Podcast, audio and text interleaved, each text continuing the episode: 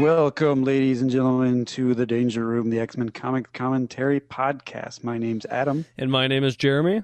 and we are here to discuss X Men number 101, the October 1976 issue, titled Like a Phoenix from the Ashes. And Adam, before we totally get going on this episode, or this issue, I should say, I have a story about it. About a young boy who possessed this issue in his hands, but ultimately lost it. Would you like to hear the story? No. Oh, okay. All right. So on the cover of this, we All right, all right. Let's do the story. So when I was in fifth grade, uh, I want to say fifth grade, which is where I kind of came into my own as it came to X Men. Everybody's heard the story I told about being told that GI Joe's a dumb comic book and I should read something better like this X Men stuff. Um, so Boy, was that guy wrong. I know, right? As it turns out, X Men wasn't as good as GI Joe. Well, I, I wouldn't go so that far as that. It's different, different strokes for different folks. Uh, no, GI Joe is not as bad as he made it to sound out. But anyways, uh, so um, what had happened is we would had been playing a lot of Marvel superheroes, the role playing game, which I've also talked about a number of times. And uh, I had started going to the comic book shop with the guys that I was playing Marvel superheroes with a lot. And uh, on the wall, they had a couple of different books. They had the Sauron issue. They had uh, from from back in the uh, you know classic classic X Men.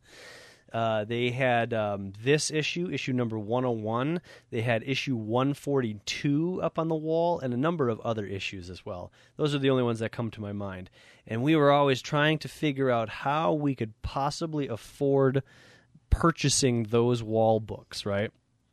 So we concocted an idea. I had this other friend of mine who uh, he was younger than me, and he was quite impressionable, and I could generally like you know kind of sway him to do things that I wanted him to do. I was I was a bad friend to him.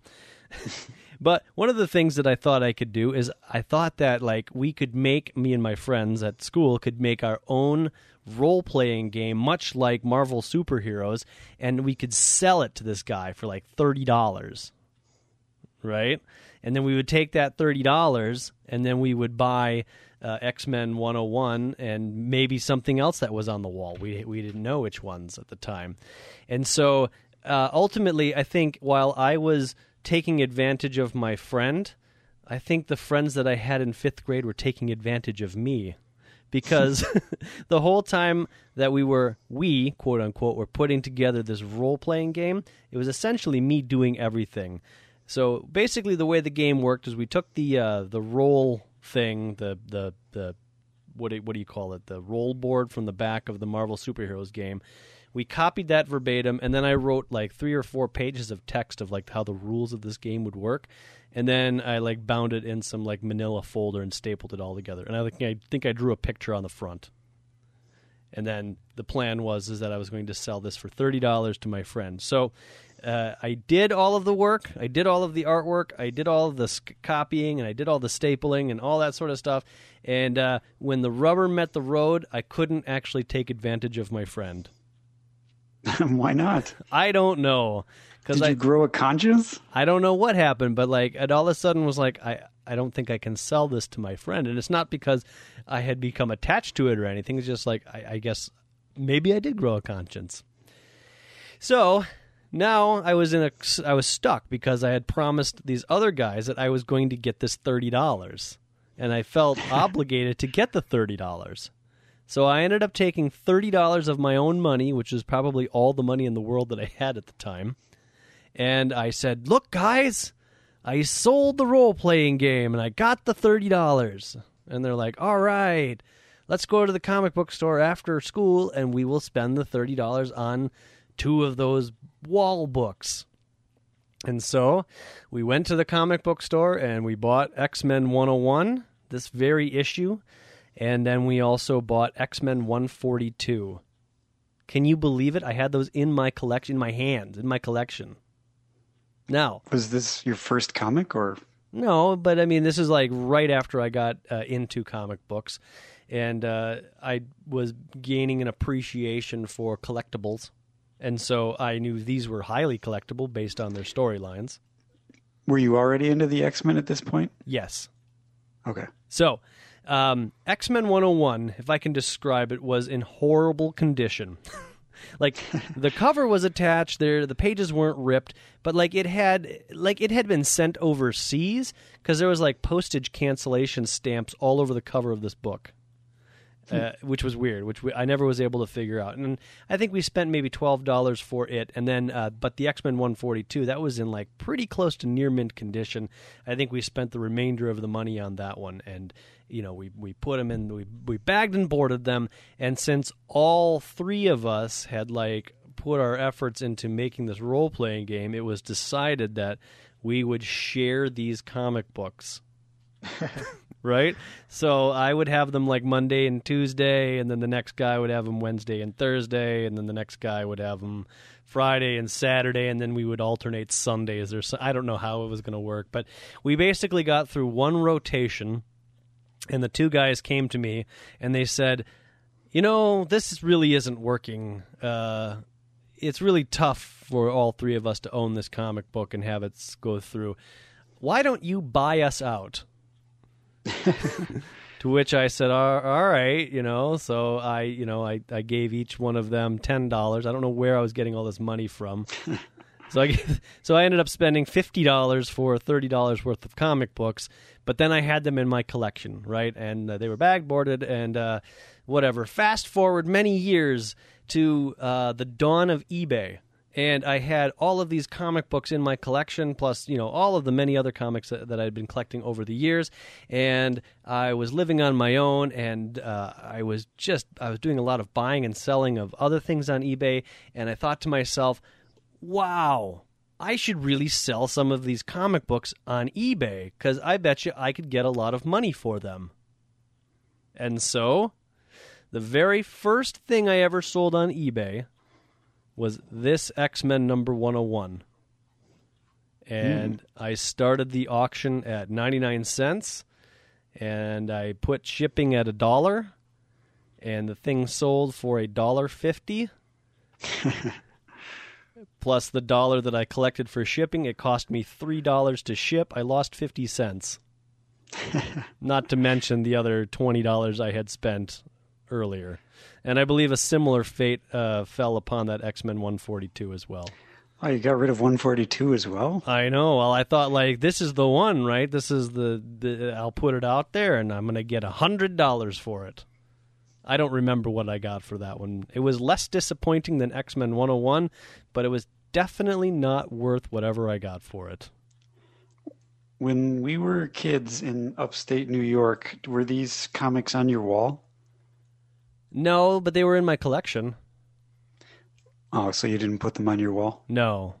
So I probably never saw them. Nope, they would have been in the box. And I gotta be honest, I had completely forgotten that I had any of these recently, and so it's it's altogether possible that when you and I were living in New York and collecting comic books, I had forgotten that I owned them there as well. because uh, honestly, you know, I was more into the modern X Men, and when you read X Men 101 and even 142, uh, it's not modern, and so it's you know you have them for the collectability, but it, you know at the end of the day, they're they're just not. You know, Bishop's not in there, and, and uh, Gambit's not in there, and Rogue's not in there, and etc.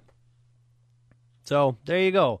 There's a, a pathetic tale of of a boy who tried to take advantage of somebody uh, and then got taken advantage of like three times.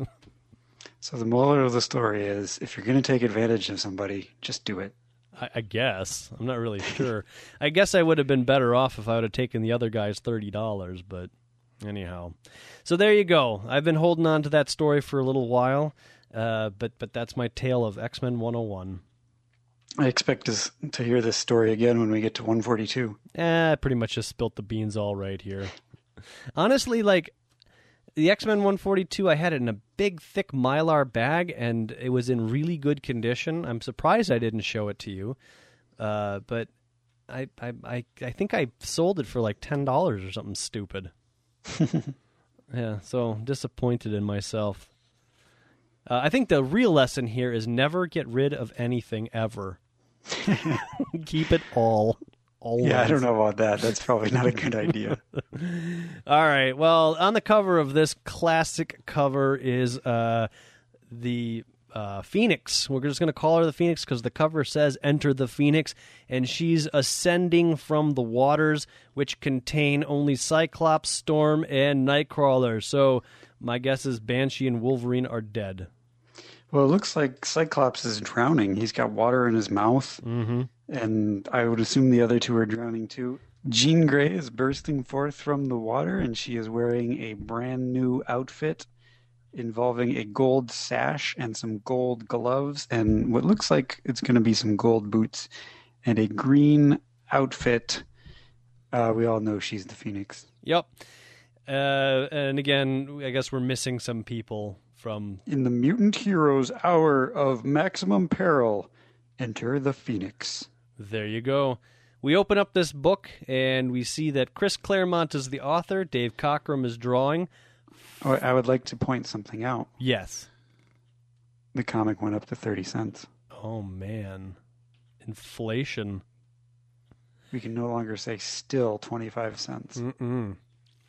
Uh, Frank Chiaramonte is the inker. Jay Costanza Costanza is the letterer. A Yankas. Well, everybody just changes it up their name. Like nobody can stick to this book of the B Squad. Wait, who's A. Younkus? I got B. Wilford as the colorist. Oh, really? No. Yeah. So uh, I'm reading from the Volume 2 Marvel Masterworks The Uncanny X Men, and my colorist says A. Yankus.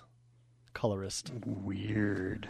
Do you have Archie Goodwin as the editor? Archie Goodwin is now uh, replaced Marv Wolfman as the editor.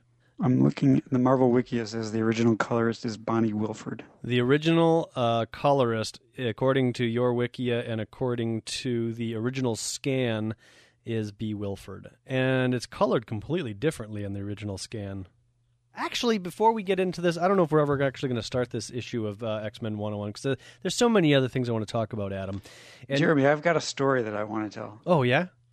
Yeah. Go ahead. There once was a man from Poughkeepsie. Yes. That's all I got. Oh, a terrible story. I want to know about going back to the X Sentinels. I was uh, this has been bothering me for an entire week now. Did the X Sentinels think that they were the X Men, or did they know that they were the X Sentinels? I don't know. Do you do you do you care to like pontificate on that, or you just not even care? I guess if you want me to. uh, yeah, they probably thought they were the real X Men. Okay. So do you think they were freaked out when Marvel Girl got cut open and like all of her parts were sticking out? And was it like a moment like in what Blade Runner? No, because they probably thought that the real X Men were robots. Oh. Hmm. All right. That's just been bothering me all week. Really? Kind of. Like that whole story, actually. Like, Steven Lang went to a lot of effort to create his trap, and it, it just bothers me that uh, that much time and resources was put together for just the ironic battle that he wanted to put together. He was a weird dude. I guess. He had some issues that he needed to work out. I wish the classic X Men stories would have delved into his history and why he was so weird and why he was willing to spend all of that time, effort, and money on creating the X Sentinels. That would have been a good backup story. Hmm. Okay. Now we're going to start X Men 101. Jean Grey is in the backdrop of this one, and there's a space shuttle crashing through her, essentially, what is a silhouette. And it says in here that uh, for 20 minutes now, uh, she has been, somebody has been flying the ship. I guess it's her. And if you recall, our last issue left 20 minutes to landing. So I think this takes place, th- this is what happened during those 20 minutes. This is essentially the same panel as the one we left off on. Mm, okay. Well, one of them, anyway. And it says that she's uh, t- piloting the Starcore space shuttle toward Earth through the worst solar storm in living memory. And I wanted to ask a couple of issues ago, Storm was controlling solar storms. So why isn't she helping out here? Was she controlling solar storms or was she controlling space? She was in space and she was Space able to. winds or something. Yeah, but she was able to conjure up like a solar storm or something like that. I swear that's what. It, maybe it wasn't a solar storm; it was a space storm. Yeah, I think it was a space storm. But what I want to know is if this is the worst cosmic radiation storm in recent history, then how come all of the X Men or Peter Corbeau don't turn into the Fantastic Four? No kidding. Well, these aren't cosmic rays. Oh, big, big difference. Big difference. Huge difference. cosmic radiation and cosmic rays are not the same thing. well, this is Great. solar radiation. Solar radiation. Well, not according to the panel. It says cosmic radiation. Oh, Hmm, geez, you're right. You would think that there would be some type of fantastic fourness going on. Well, I suppose I suppose for the X Men in the back, they're protected. Yeah. So, Well, so so really, it's just Jean Grey who gets hit by. what? So there is there is no Phoenix. It's it's it was cosmic rays. Ever since the Fantastic Four's accident, the government has outfitted all new space shuttles with Fantastic Four proof life cells. There's like a hole in the, the cell though, or in the Um, window. Fine. On the next page, we see a space shuttle kind of hurtling towards the, well, through the sunset, I guess. And what they're trying to establish here is that whoever's controlling this space shuttle is trying to get them to a safe landing. The X Men hadn't expected to make it this far. When the solar storm hit and the radiation center sensors went off the scales, all of them knew that Jean Grey was as good as dead, and so were they. But then they were in the atmosphere. The ship obviously was under human control. They began to think they might have a chance after all. Until the landing. Yeah, and then you get this kind of half, bottom half double page spread where it says "Scree" like a phoenix from the ashes, and I don't know if that "scree" is part of the title. uh, but uh, the ship is like it looks like it splits in half. Or maybe like a phoenix from the ashes is the sound effects. Screams like a phoenix from the ashes! Maybe "Scree" is the title of this comic book, and, and like a phoenix from the ashes is the title Maybe of the book. Maybe Karam is the title of the comic book. Could be. Well, anyways, I mean, it looks like a devastating crash until you go to the next page and you see it completely intact, just uh, missing a little bit of debris. Well, I think the back half fell off. No, because on the second panel on page uh, four here, we see the tail fin and like the back of the engines. Th- Those those tail fins are like barely hooked on though. Yeah, but that's that's a lot more ship than just like the back half falling off. Flafoom. All right. Well, anyways, uh, they uh, go to the Kennedy uh, Airport, which they were uh, a few issues ago when they ran into Eric the Red, and they crash through one of the crash barriers and fall over into Jamaica Bay, where the space shuttle skips across the water three times, Thod. Thod. thloon. and it's gone with nothing but a trace of an oil slick. Here, perhaps, our story could end. Except for the fact that X Men have always been notoriously hard to kill. And that's when Cyclops bursts through the water and says, Made it. Made it! he was thinking all the way up. He was like, gonna make it, gonna make it, gonna make it, made it! Yeah, I mean, if you could have seen the underwater dialogue, that's definitely what would have been going on. And shortly after, the rest of the X Men and Peter Corbeau surface minus Marvel Girl. So Scott decides he's going to go back underwater to find her, and Nightcrawler tries to stop him, and that's when Cyclops said, says, You stopped me once before, Nightcrawler. Get in my way this time, and I'll kill you. You know, Cyclops has. Imagine if Night- uh, Nightcrawler had stopped him and Cyclops had killed him. Man, he would feel bad. This, the comic book would be a different tone uh, altogether. Uh, but I can't believe I killed Nightcrawler. Cyclops has turned into a real jerk lately. Well, he's he's passionate. Yeah, but The woman he loves is underwater, and if there's a chance for him to save her, he's gonna take it. Mm, but he doesn't. heck or high water. He well, speaking of water, something's happening in the water. Peter notices. Uh, oh, I think that's just me. Sorry, guys. I farted. Uh, the water is churning and boiling, and we Cyclops notices that it's right over there where the shuttle sank. I don't know how he'd have that perspective, but he knows that's where the shuttle sank. As the scummy, garbage strewn water glows with iridescent rainbow fire and then explodes. Little commentary on Jamaica Bay there. Yeah, is it dirty? I don't know. I guess Chris, Claremont thinks it is. Uh, I was trying to figure out like, is Jamaica Bay notoriously dirty, or is it because they just crashed a space shuttle into it? Oh, that's a good question. Well, anyways, Marvel Girl bursts through the water and says, Hear me, X Men! No longer am I the woman you know! I am fire and life incarnate! Now and forever I'm Phoenix! Do you think Phoenix needs a new voice? "Oh, yeah, probably." So it would be something like, Now and forever I am. I don't know if I have a different woman's voice though. Like her voice would change on the Phoenix part, but what would it be? We could do like a Monty Python esque voice, like, no, no, no, I am Phoenix. Oh, that's terrible. I don't know. I yeah, we're gonna have to work on that. I think that's gonna be an evolving process. I'm Phoenix. I'm fire and life incarnate. It's like a weird Yoda. Yeah, I'm not sure if that's gonna be the one we go with. Well, we'll work on it. We'll work on it. In the meantime, after that crazy introduction she made, she kind of explodes or something on the next page and says that her mind is burning and she's being torn apart. What's happening to me? What have I done? Scott! And she falls back into the water. Jean shouts Scott. And Scott swims out and rescues her. Take it easy, hun. I've got you. And they they all of the X Men and Peter Corbeau uh, get out of Jamaica Bay. They get up onto the shore, and that's when they realize that they should probably put themselves into some sort of uh, disguise prior to um, the authorities arriving.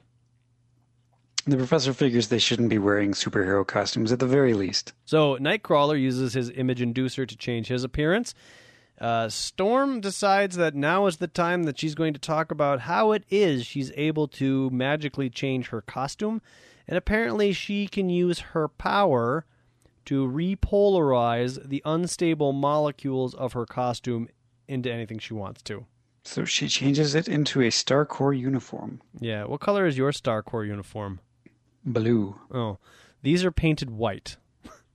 Hmm. In mine is what about Nightcrawler's after his image inducer? Is his all white?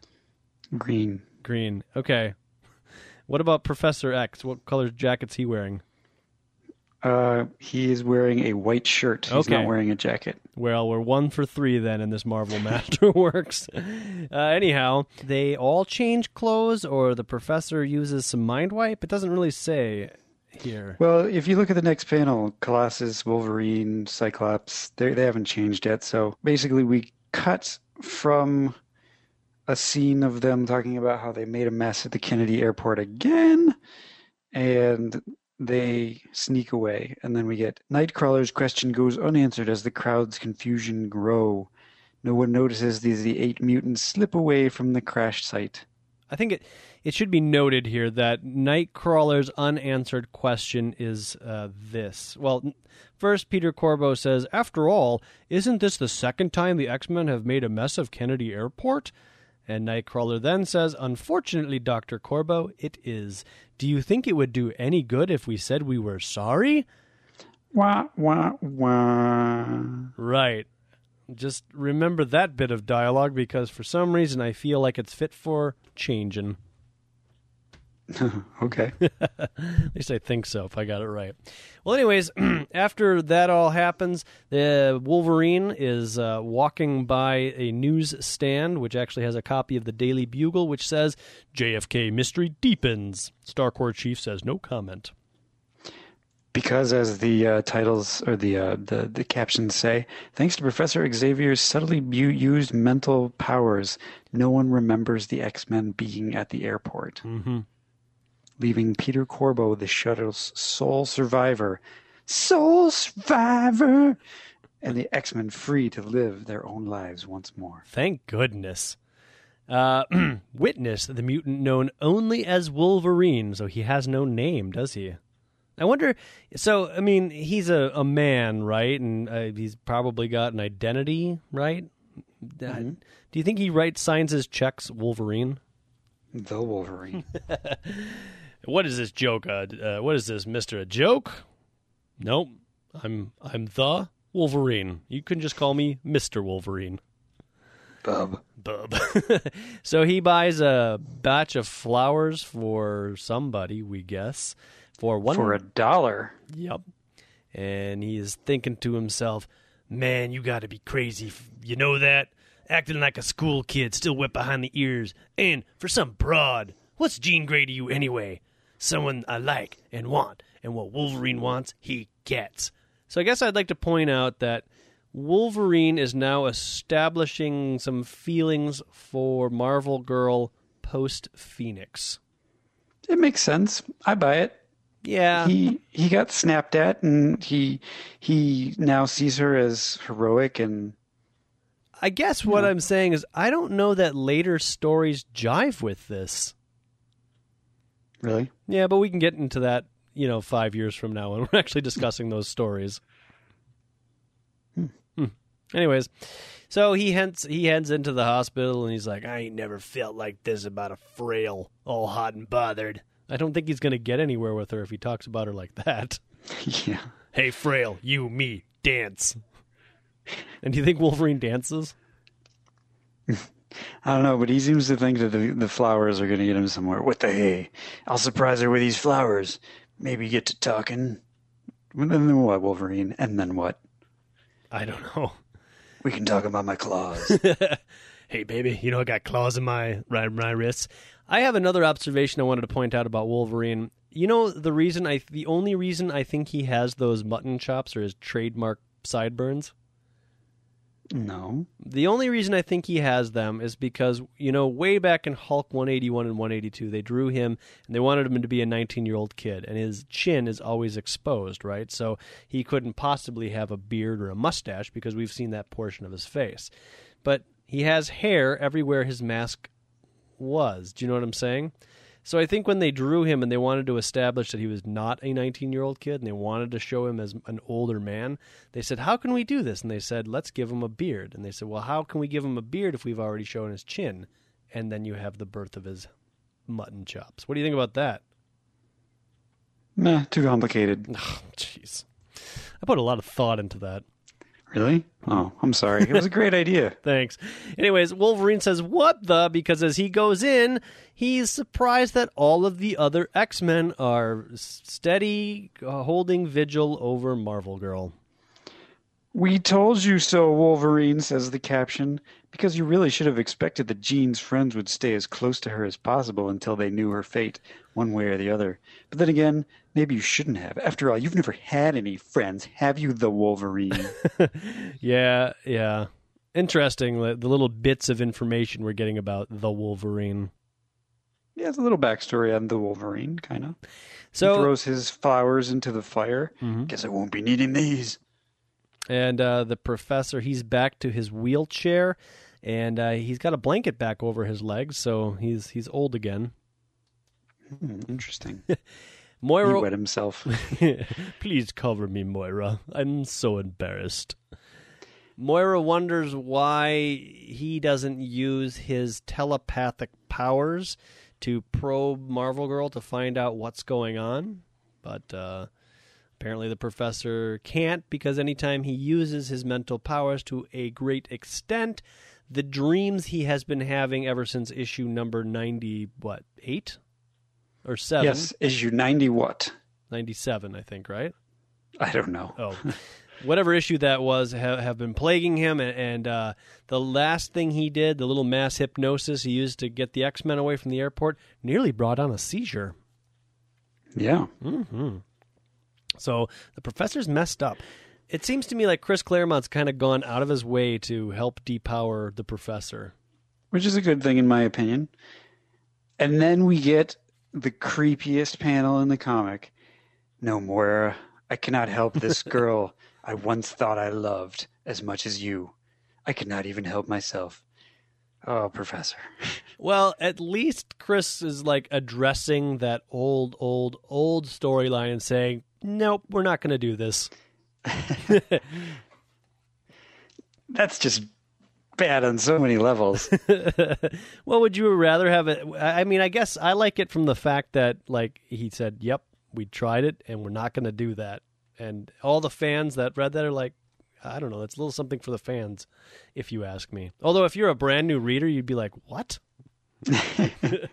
Well, if you're Moira, you'd be like, "What? Wait a minute. Why are you telling me this?" Uh, yeah, yeah. They seem to have a weird relationship, a, an oddly Im- implausible relationship. But You creepy old man. yeah. Well, anyways, and, and, and if you go to the next panel, you see that Moira and the professor are right in the middle of Wolverine, Banshee, Storm, Nightcrawler, and Colossus. So it's like they look up and they're like, "Uh, "Excuse me, Professor." Everybody's like awkward silence. Uh, I so what I want to know is, did he love Moira McTaggart, or did he just think he loved Moira McTaggart? I don't know. I guess the only reason we know that there was any love at all is because of this the retcon stuff, right? I cannot help this girl I once thought I loved as much as you. So did he once thought he loved Moira, or did he love Moira and he once thought he loved Jean as much as he th- loved Moira, or thought he loved Moira? I don't know. I'm gonna go with your latter statement. Like I think he really did love Moira, and I think he thought he loved Marvel Girl as much as he loved Moira. I hope he loved Moira, given given the upcoming issues. But yeah, right. Uh, yes, I think the professor was just confused. He's old and senile and confused. So, anyways, so, do you really tell the woman that you uh, don't love anymore, that you used to love, that you were in love with a teenage like child that you were preparing to be an X Man? I have no idea. Probably not. Do you think he was writing her letters while she was away? Dear Moira, I have fallen in love with my student, Jean Grey. She's half my age. Do you think this is a conflict of interest? yeah, I don't know. also, my other student, Scott, also loves her. Yeah, yeah, yeah, I don't know. Maybe he says these weird things and then just mind wipes the rest of the X Men because in the next panel, nobody's addressing it. They're all like, "Da, Myra, it'll be over as soon." I'm thinking, I can feel it. Referring, of course, to mm-hmm. Marvel Girls being, you know, sick or bad or whatever. Well, wait, does okay, does Banshee think that Marvel Girl's about to die? or does he think that Marvel Girl's about to get better? Or the wait's gonna end? I don't know. That's a good question. I think he thinks she's gonna die. Because normally when people think it will be over soon and they can feel it, it's because they feel like the suffering is going to end. I don't know. Well, Scott's sitting in a separate room all by himself, uh, mourning him his uh, uh, the senseless waste of time that they didn't spend time with one another, referring to their early years. All those wasted years, issue 1 through 66, when I loved Jean and she loved me, and neither of us had the sense to tell each other. And now, if she dies, it'll have all been for nothing. I mean, what do you do when the light goes out of your life? When Jean moved down to the city to build herself, blah, blah, blah, blah, blah.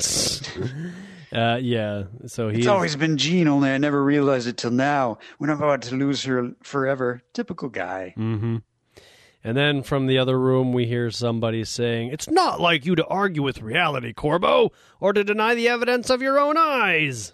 Oh, and that springs Scott to life.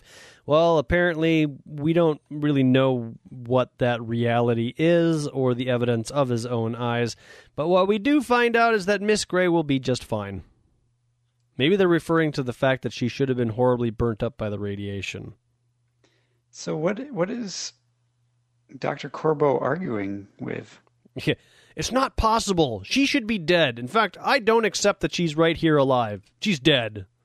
And this other guy, I, I guess that kind of makes sense. this other guy, Doctor McKay, is like, no, she's she's right there, breathing and living, and you can touch her. I've been touching then her boobs all night. And then Scott says, Dr. Corbeau, Dr. McKay, how is she? And then Dr. McKay says, It's going to be touch and go for a while, Mr. Summers. That doesn't sound good at all. that sounds horrible. That means we're not really sure what it's going to be. Quick, fast, and who knows what's going to happen. Uh, I think usually rest, proper care, friends to look after her. Friends to look after her. Yeah, that's that's a prescription right there. Dr. Corbeau and I think Miss Grey is going to be just fine. Well, this is weird because okay, going back to the touch and go, I think you usually use that when you're like, okay, it's kind of precarious right now, but as long as we pay close attention to it, she's going to be just fine. Which again doesn't sound great, but uh, at least it means she's probably going to live. But the next part is, but with rest, proper care, friends to look after her. It would sure be a shame if somebody sent all of her friends away. Yeah. like, right? Isn't that the prescription here? Like rest, care, and friends is what I'm hearing.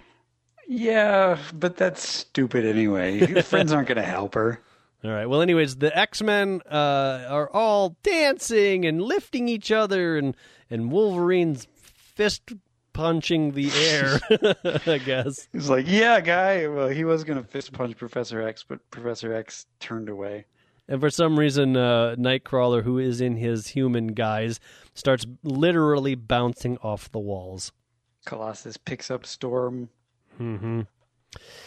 And they all realize that Scott isn't with them. Uh, and they're- Professor X puts his head in his hands and says, No, I thought she wasn't going to make it. now I have to tell her how much I love her. I think I loved you as much as I thought I loved Moira. Do you love me? no, you're creepy.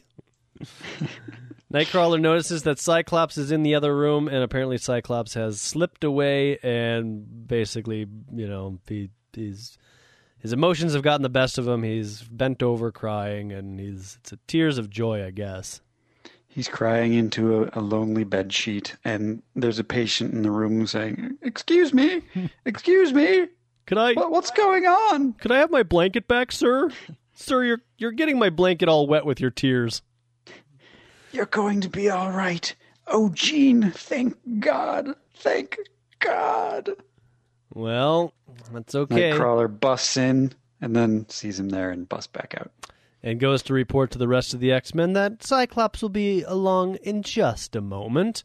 Which is when the professor says, well, he snaps at the X Men and says something like, um, what does he say? Uh, But I can only say what I need to say if the rest of you do me the courtesy of quieting down. no need to snap, Charles. I'm sorry, Sean. The pressures of the last weeks are beginning to tell on me, too. Now get out of here. This is where we just heard the friends need to stay around and, and give some care, but the professor uh, says that basically Cyclops and the professor are the only friends she needs, and the rest of them are forced to go on vacation. None of us are going anywhere till Jeannie gets better, Bob. As Wolverine pops out his claws in a threatening motion towards the professor. Control yourself, Wolverine, and for once in your god-forsaken life, listen and think. You heard the doctor. Recovery depends on the care and attendance she receives. What? care that Scott and I are prepared to give her. Blah, blah, blah. Unfortunately, we can't look after Jean and run the X Men at the same time, therefore, a brief and well earned holiday is in order. I mean, why couldn't he say, like, okay, you guys aren't X Men for like a couple weeks, so whatever you want to do, and if that includes staying here, feel free. I don't know. Well, it's at this. Is this this our first snacked, though? I think it might be. The snacked being the reverse of a snicked. Yeah. Sean pulls out a piece of paper that he got from uh, his lawyer, Mr. Flaherty, uh, about the his Cassidy ancestral home. Apparently, it has been uh, he's in, he has inherited it. Now, we saw Mr. Flaherty send this letter. Mm-hmm. Wasn't Mr. Flaherty feeling like he was kind of scared when he sent the letter? Like, wasn't he worried about something going on and then he got killed? He Or am I just imagining that, that he was worried? well, it was a rainy night, and the postmaster was grumpy, and then a, a man uh, killed or punched or something him. Yeah, yeah, yeah. Well, this would p- presumably be that letter. And since the the events I of just- like the last few days, I mean the the last few issues have only been a few days. Apparently, they overnighted this letter from Ireland to New York. Well, you know, they do that. Oh, okay. It's a special delivery. Yeah, so the professor looks over the uh, the letter and says, "This looks fantastic. You all must leave and go to this place together. You can't take separate vacations. You can't visit your separate families. You must all go together to Sean's creepy castle in Ireland." Yay! Moira stays behind. Moira does. Uh, and Scott and I need her. yes, of course, they're going to double team her. Oh, yeah.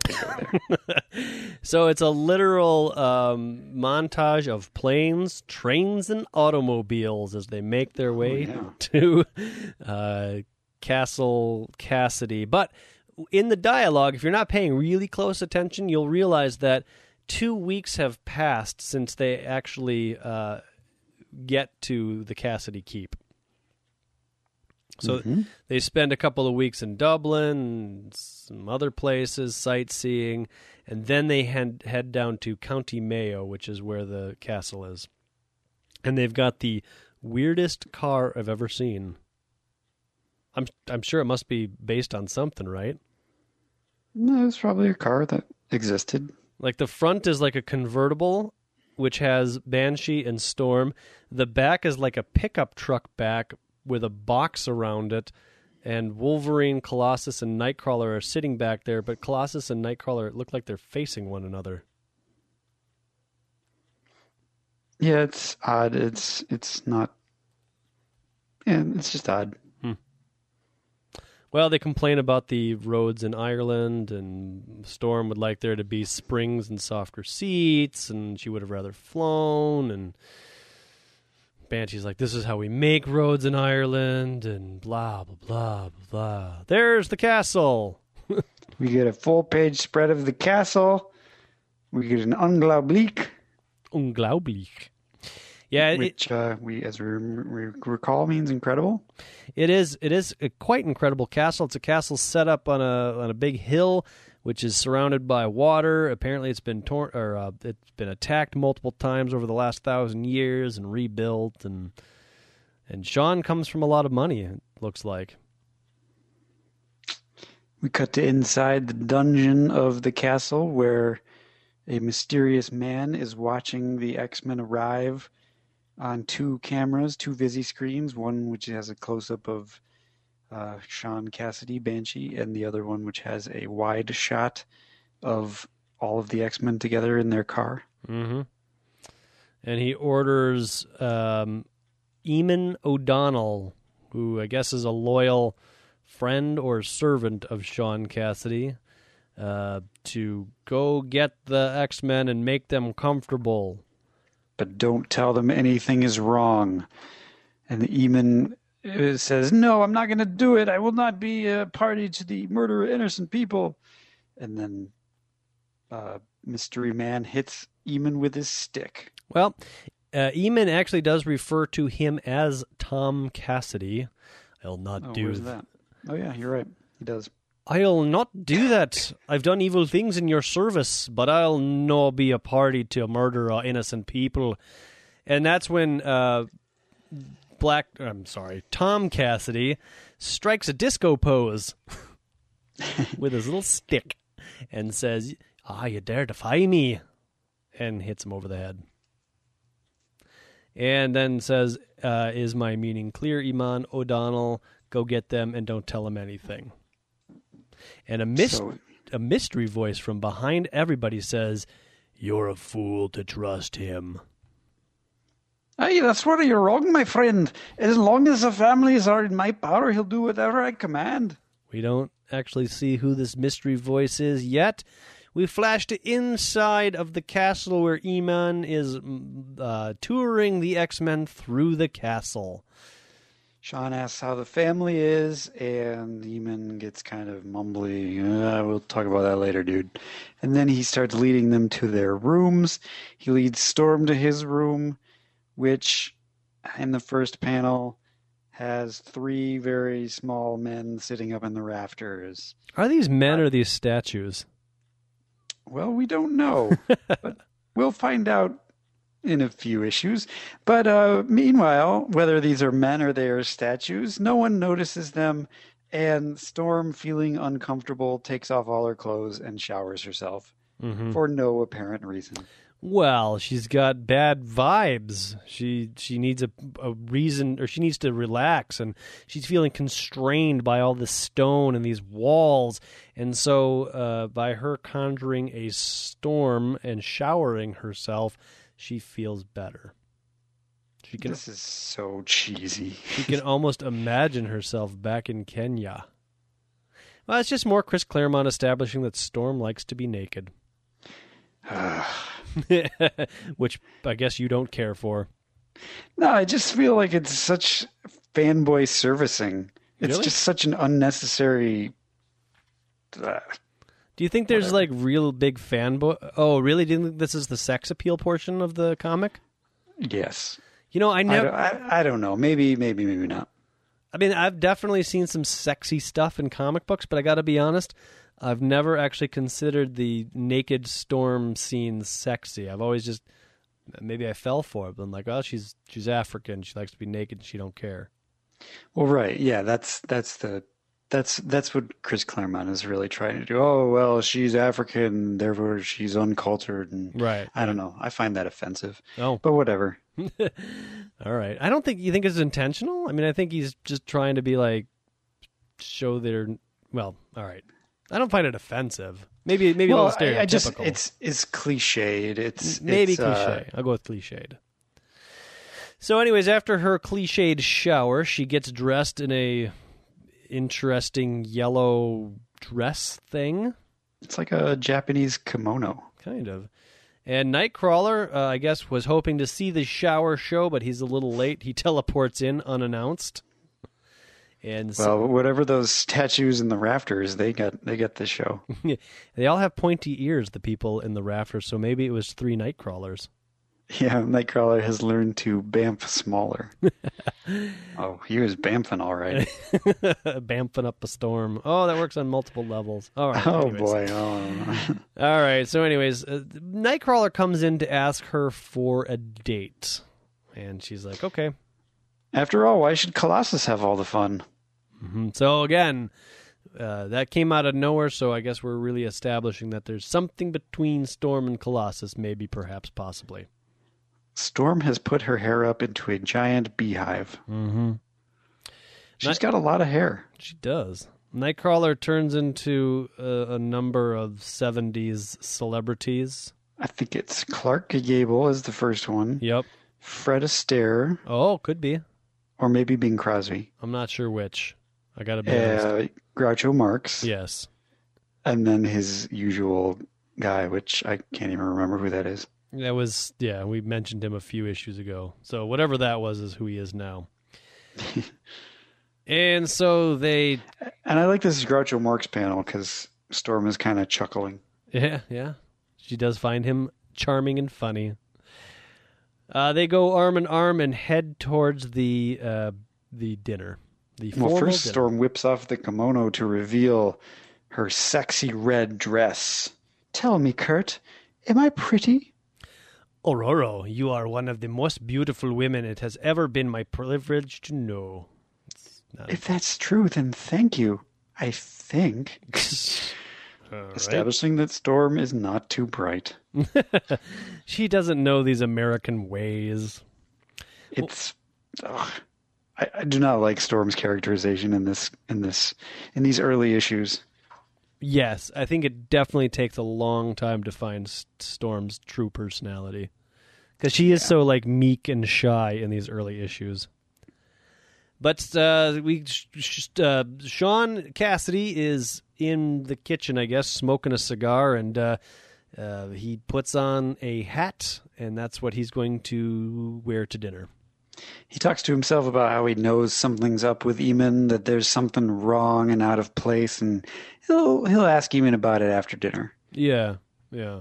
Wolverine and Colossus show up in their best. Uh, Wolverine likes to wear cowboy gear. Look at look at Colossus's tie. It, it's it's a very big tie. No, the the bottom of the tie is like two inches above his belly button. I know. I Like know. a, an appropriate tie should be right at the top of his belt buckle, and it's like four inches above there. Do you think they did that on purpose? Maybe it's like, oh, I'm I'm a fish out of water. I'm in a city I never made. In Russia, we have no tie.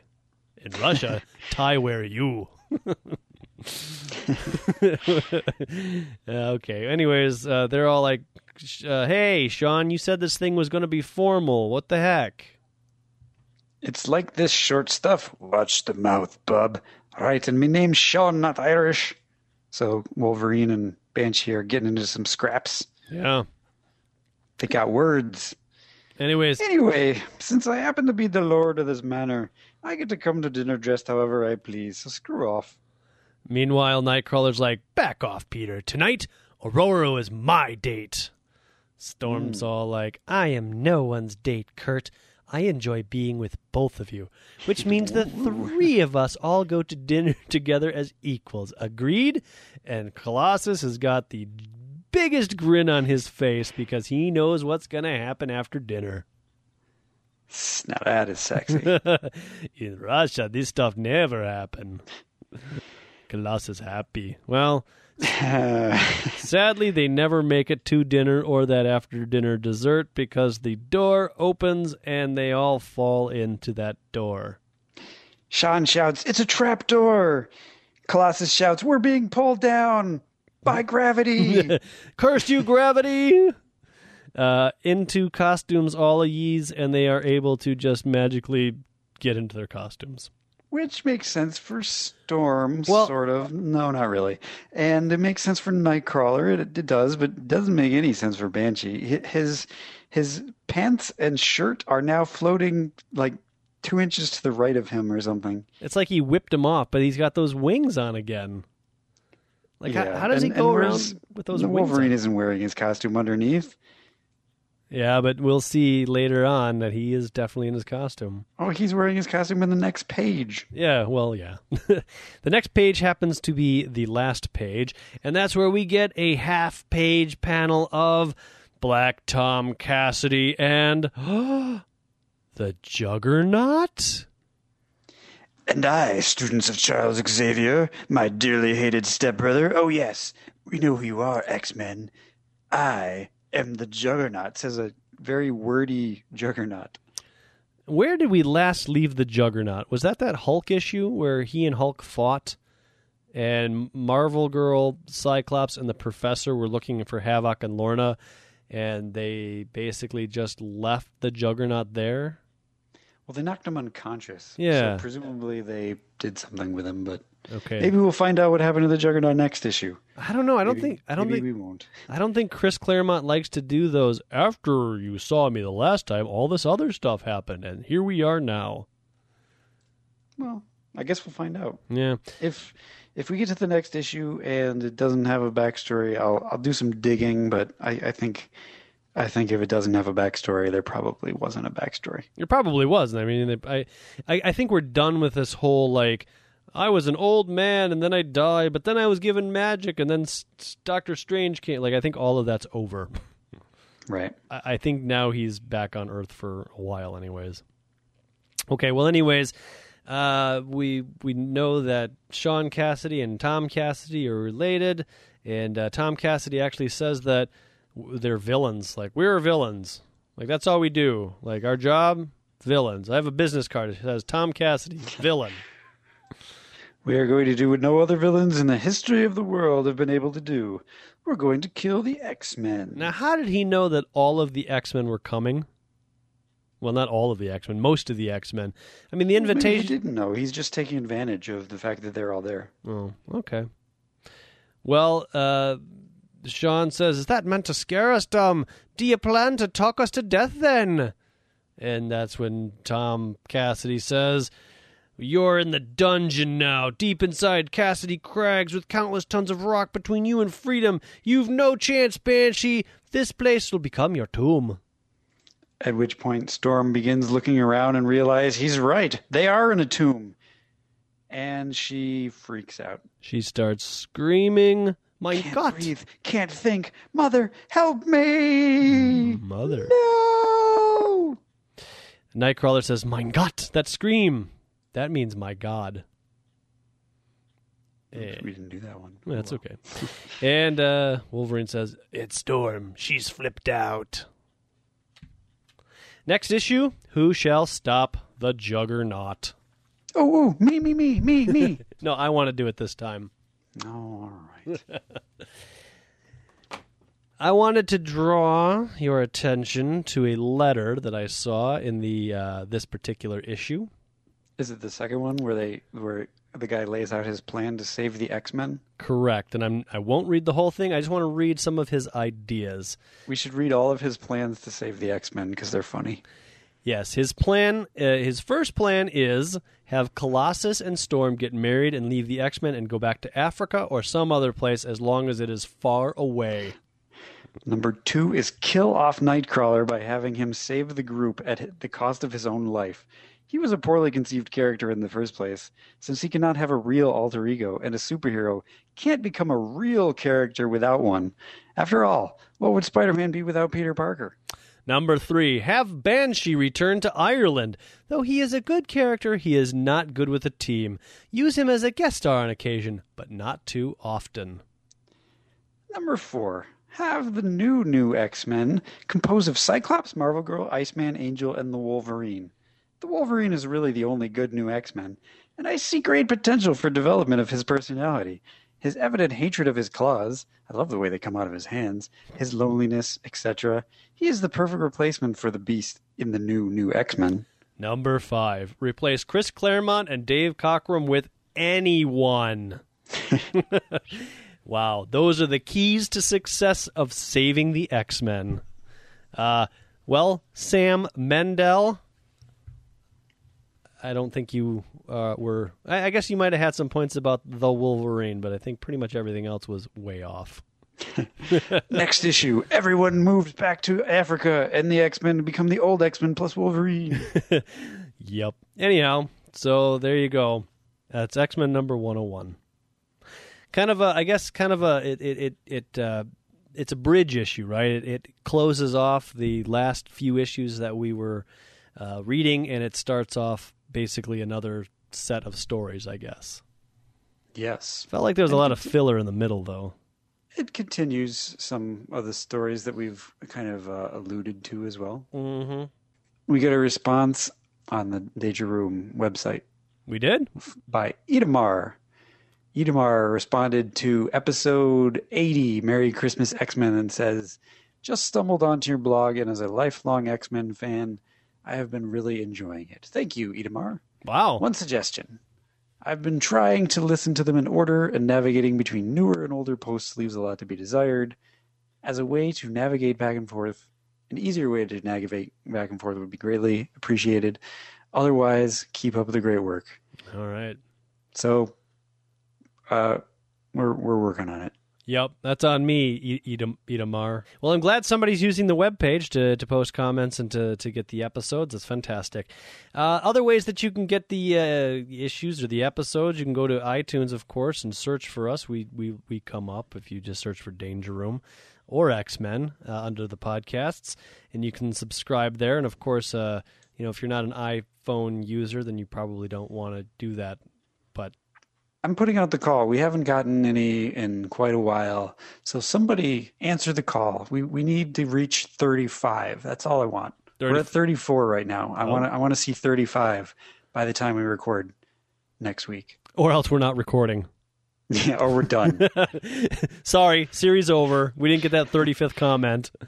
Uh, and then at Facebook, you can go to facebook.com forward slash Danger Room Podcast, or you can uh, follow us on Twitter at Danger Room Go. and uh, Edward Gibson III has been running our Twitter feed, and he's been running it like a madman today with our with our with the hundredth issue, our 82nd episode. He has been publishing several images from the that very issue that we we commented on. So thank you for that, Edward. hmm You can also email us at dangerroom at redcatproductions.com, or you can leave us a voicemail at 501 GET X Men. There you go. That's all the ways to get a hold of us, uh, and, and we appreciate and love to hear from you, the listener. And on that note, I guess we'll have to move on to the classic portion of the show. Still, nobody's voted about what the title of this should be, so we're just going to end up calling it um, spoilers. Uh, sure. Or craptastic would would be good. Craptastic spoilers. There you go. Maybe we'll just go with that. Welcome to the craptastic spoilers portion of the show. This one is no different from uh, any of the other ones in its craptasticness. It is Classic X Men number nine from May 1987. On the cover is an Art Adams uh, Phoenix, kind of a different angle of what we saw on uh, the original X Men 101. I guess I, I have the same comment about this cover as I do the uh, last issue.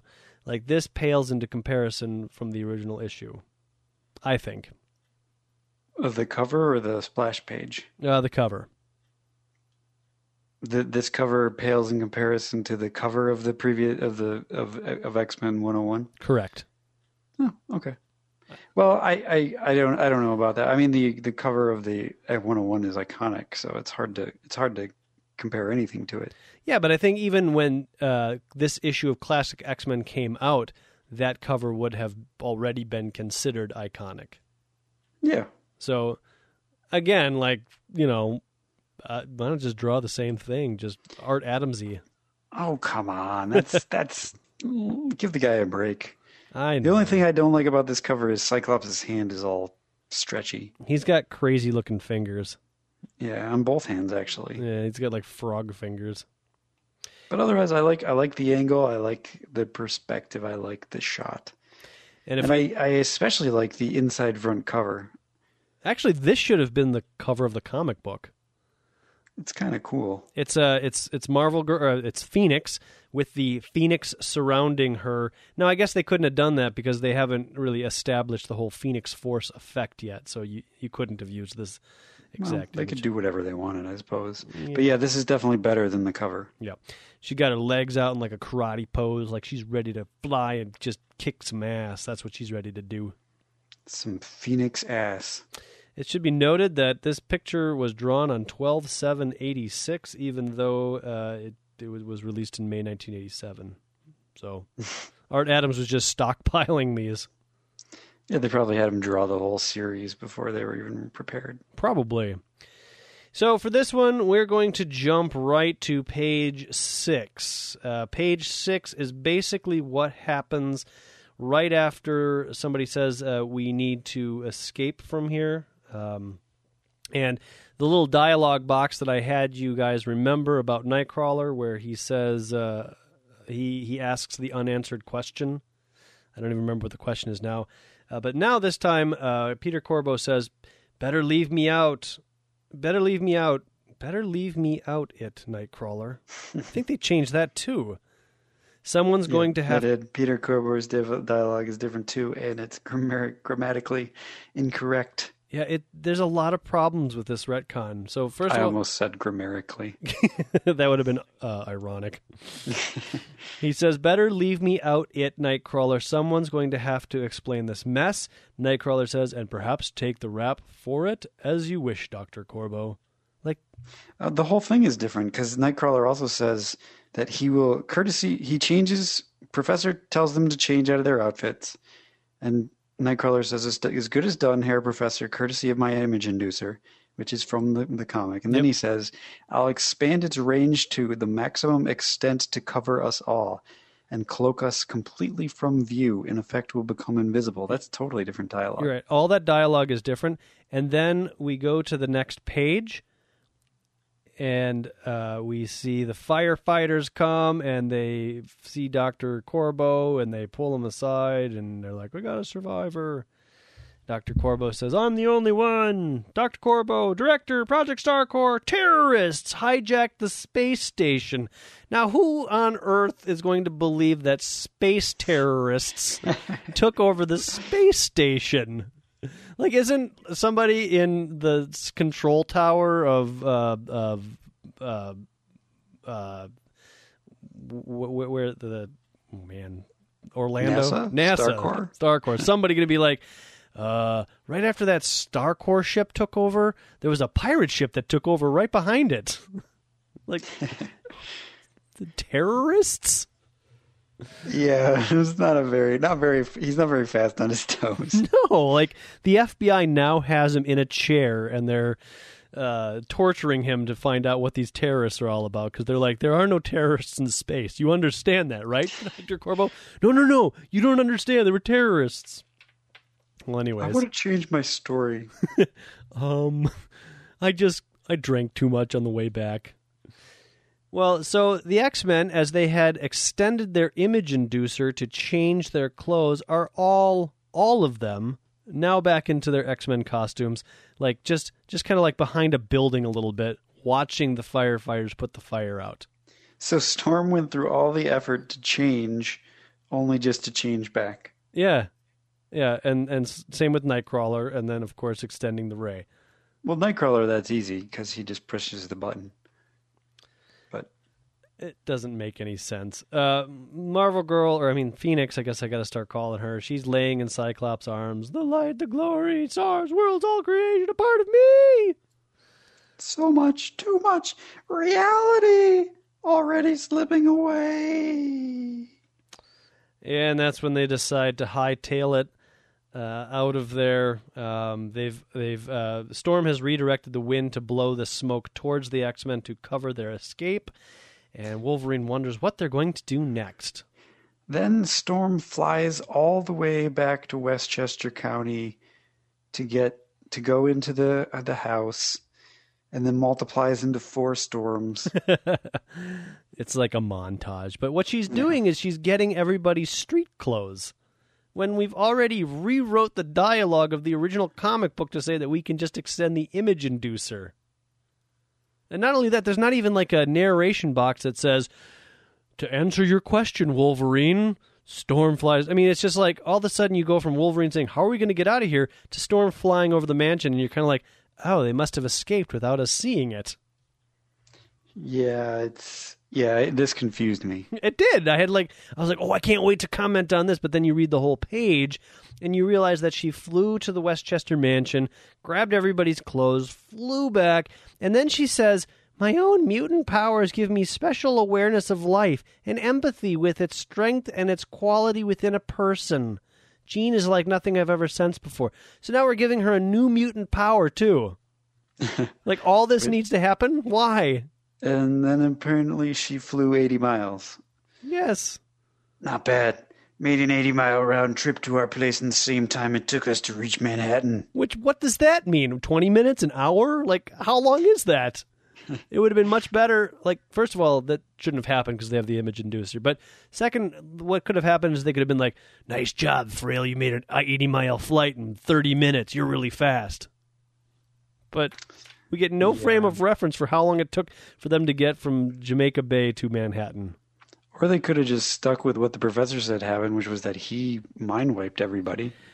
Well, they don't change that dialogue, but they never actually show him mind wiping anybody. Instead, what they do is they all get into a cab. They're talking about what they're going to do, and then the professor decides to mind wipe the cab driver. We shall proceed. This shall cover the cost of the limousine driver's service. My mental powers will ensure that he remembers this as no more than a normal everyday fare. He slips him a dollar. Here's a dollar for your troubles, everybody. You will think this is a, a, a $50 bill. Uh, yes, and you won't. And then we get the stupidest scene ever where Cyclops says, Professor, we can't show Jean like this. Her costume's bound to stir up talk. It's weird, not like normal cloth. There doesn't seem to be any way to remove it. At which Wolverine pops a claw. Snick it! That bub will be my pleasure. That's horrible. Sheath- That's not Wolverine. That's like Chris Claremont should know better. Sheath the claw, mister, before I ram it. Ram it where? Oh, you don't want to know. Where the sun don't like, shine. Two pages later, Wolverine's all like, "Oh, Jean Grey, she's awesome. I really like her." But 15 minutes ago, I was gonna strip her bare. Yeah, because I'm yeah, I'm Wolverine. yes, I completely agree. This is out of character for him. And then her clothes change. But here's themselves. something I want to point out, uh, and I don't know if Chris Claremont's trying to put something to. Oh wait, I think she is trying to put something. No, I don't know what she's trying to do, but she looks uh, exactly like Madelyne Pryor here, and I think Oh. it's it's the clothes and the way the hair is drawn, and I don't know if that's intentional or not. Aren't, aren't, aren't they? Isn't? Aren't, don't they look the same?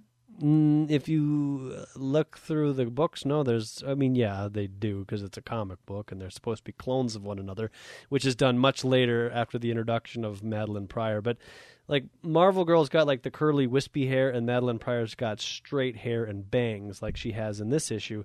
And I swear she's worn this green sweater, white shirt combo in the past. Huh, Like a, there's like a trademark. It seems like to me it's like a trademark plain clothes of Madelyne Pryor. And I'm wondering because what happens is she changes her costume like by herself subconsciously.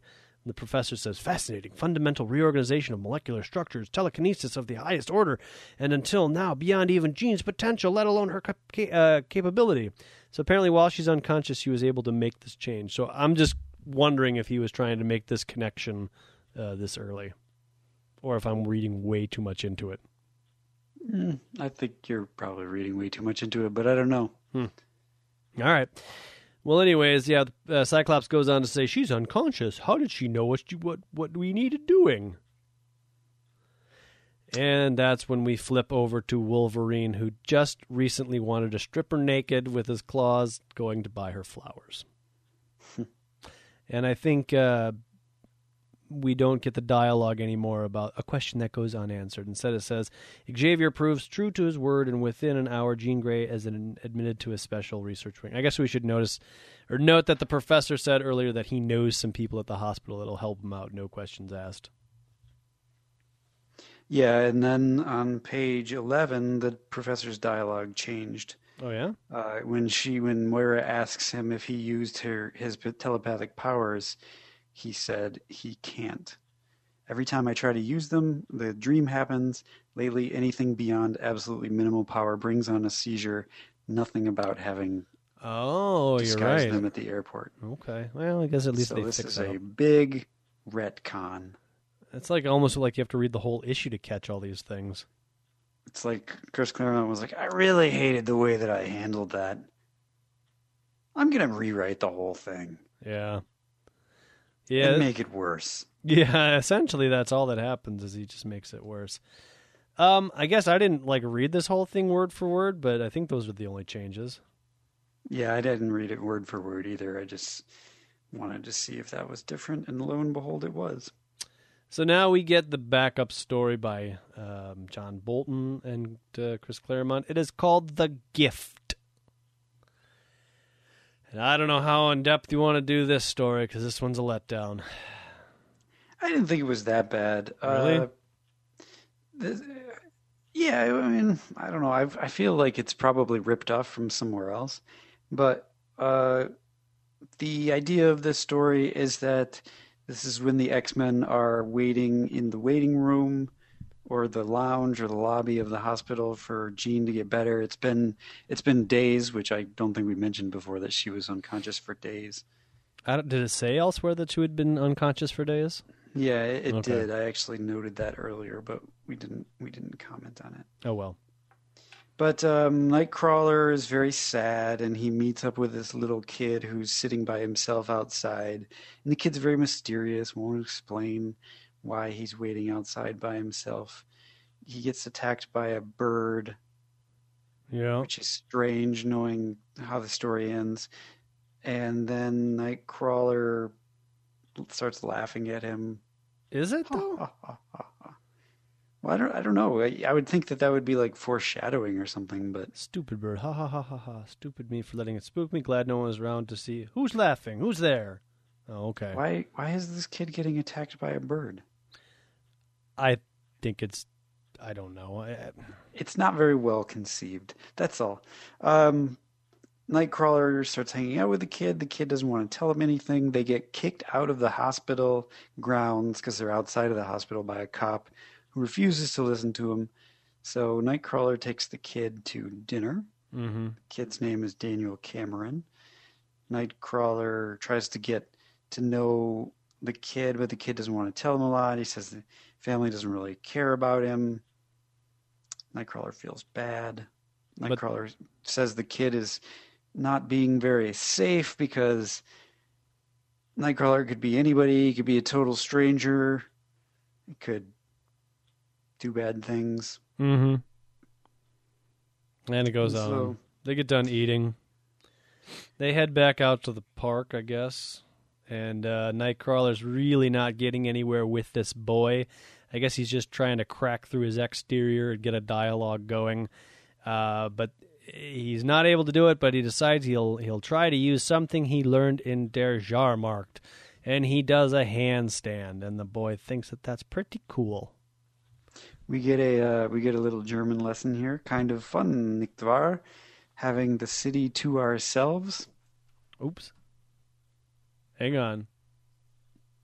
Uh, Nicht wahr. nicht wahr, which says it means not true. Like, you know, kind of fun, is it not? Oh, Something like that. not true. So it's more of a question, Yeah. and and it's Having not. the city to ourselves? It, it is a question. It's got a question mark Oh, there. okay, so it's not like having the cities is fun. Not. so it's it's not that, right? No. Okay. All right. Anyways, uh, they they played uh, like a racing game, and Nightcrawler continually teleports uh, in front of the boy. Who Yeah, the is- kid decides to run through Central Park, which Nightcrawler feels is dangerous, so he just keeps teleporting in front of him, like you said. And he teaches him to juggle. not is that like ten balls he's juggling? I think so, but um, it could just also be like three balls or something, and and it's just In this panel where he's juggling, his middle two fingers look like they're attached. But he still he still only has three fingers, right? well, yeah. So his image inducer is creating all those extra fingers. Okay. Well, he says uh, the boy's like, I could never juggle. I'm just a klutz. I don't know how. And Nightcrawler's like, just try. The boy's like, I can't. Nightcrawler's just try. And then it gets light out. So apparently they've been out in the park all night long trying to juggle. And finally, the boy is able to, like, Nightcrawler says, just try one more time before we leave. You might just surprise yourself. And lo and behold, the boy can juggle. Whoa, man. So they Nightcrawler takes the boy home. The boy's got a big grin on his face. Nightcrawler's happy. Nightcrawler decides at the last second, you know what? You're cool, kid. I'm going to turn off my image inducer. The boy freaks out, and my color never sees him again. he jumps out a window. Oh my god, I've seen the devil! I juggled with him. No, the boy's like, wow, I thought there was something different about you, but I never imagined, I never dreamed. and they hug. Fantastic. Not afraid of my pal? No way. And hey, Kurt, don't worry about your sick lady friend. She'll be fine. Trust me. Well, Later still, Nightcrawler goes back to the hospital, and this makes no sense. If it's later still, why would he be looking for the boy at the hospital? Unless they said maybe it was the next day. No, But- because the boy it's it's it's the morning when he drops him off and uh he says, You going back to the hospital? And the boy's like, Yeah, I'll probably go back later today. Oh, okay. Fair enough. Yeah. He asked the nurse for if, if Daniel if she he, she's seen Daniel Cameron, and the nurse says, "I'm afraid you're too late. This is Daniel." She says, pointing to a body that she is carting off. It's under a sheet. He died last night. Poor thing. Cancer. There must be some mistake. that was like a Chekov impression. Captain Uh Last night I saw, I spoke, I touched vessels. Where are your nuclear vessels? Well, he goes back outside near the the thing that they were sitting next to, which we never really talked about, but it's this ugly yellow and black thing that just looks like death. I don't know what it's it a tree, and that's what the bird flew out of. It's a horribly constructed tree, and it was very present in the first few pages. But he decides that apparently Daniel was a ghost who wasn't ready to leave. And Who was trying to comfort whom? He says. Whichever, it worked. Perhaps, mein Freund, the, the truly, this truly is the great secret. The world, like a juggler's balls, yeah, goes round and round, and the trick is to live the best you can, well you can. For that will all, that that way there will always be lights shining bravely, joyously, on every juggler, juggler's balls. next issue is called Tag Sucker.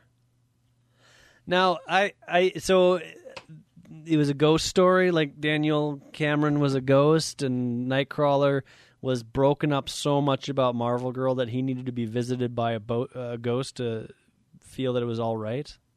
Yeah, man. I don't Juggler's balls, man. You want juggler's balls on your face? Well, then come visit Nightcrawler. He'll put them on your face. I, I don't know. I don't. I don't get it. Like, it, it doesn't seem to make any sense. Are we really saying that there's ghosts in the Marvel universe? oh man, this is totally a retcon. This kid is gonna come back, and uh, like this. This turns out to be Cameron Hodge. This is Daniel Cameron Hodge. Yeah. Yeah, so that's kind of where I'm like, why is this story even here? I mean, it was really seemed to me like Chris Claremont was like, I don't know what else needs to be said. Let's write this. And the next story will be the same, but uh, we'll get to that next week. Uh, last but not least, some some Beast Avengers updates. Beast is still not a member of the Avengers. He's like a trial member. Oh, okay. Uh, the next three issues, I believe 141, 142, and 143 are where I, I left off. And Captain America has rejoined the Avengers, and the team splits up, and half the team, including Beast, and now uh, Patty uh, Walker, who was formerly Patty Baxter, married to Buzz Baxter, Oh. the the security guy from the yeah, yeah. who has turned evil. He is now they've gotten divorced, and he is now evil Buzz Baxter. Evil Buzz They, uh, Baxter. Yeah, they uh, they the the Avengers invade. Uh, there's some sort of secret army at the Brand Corporation, so the Avengers invade the Brand Corporation and get captured by the Sinister, or no, actually the the Squadron Supreme. It's it's not the Sin- the Squadron Sinister, who are usually the Avengers' foes. wow. and uh, yeah, and, and and we leave off with with uh, the the Avengers, including Beast, having been trapped in a cage in the Brand Corporation, and they manage to escape using Vision's ability to get through stuff. Wow. They just can't let that brand corporation story go, can they? No, and yet uh, uh, Beast is is Patsy Walker is hanging out with them because Beast owes her a favor or something. Hmm. We don't really know why yet, and and Beast is still not a member of the Avengers. Well, she's single now. That's true. And I've heard once you go blue, I don't know what rhymes with blue that could work in this sentence, but whatever it is, you don't do it. I. Okay. All right. Uh, anything else before we turn this thing down? and the rest of the Avengers are in the Old West fighting with like all the kids from the Rawhide Kid, Kid Colt. Oh, so like so like the classic uh, pre-Marvel cowboy people. yeah. Wow, that I would didn't really be- want to talk. Beast isn't a part of that, so it it's kind of I'd kind of want to read exciting. that. It's kind of cool. Oh. We'll do it. They're they're in there. So that really ties the, that series of comic books into the Marvel universe. Yeah, it does. Sort of. Huh, interesting. They're all fighting Kang, the Conqueror. Oh, of course they are. That seems like a cool storyline. It's it's it's it's got its good points and its bad points. One of its bad points being that the citizens of the past think that Hawkeye and his uh, new his his Avengers uniform looks like a freak, so he takes off his shirt and now he looks normal. Dude walking around without a shirt. Yeah, well, sure. He- Oh, that's perfectly normal. He's Hawkeye after all. Got some nice abs. Yeah, yeah. He works out. All right. Well, then, on that note, until next time, the danger room is closed.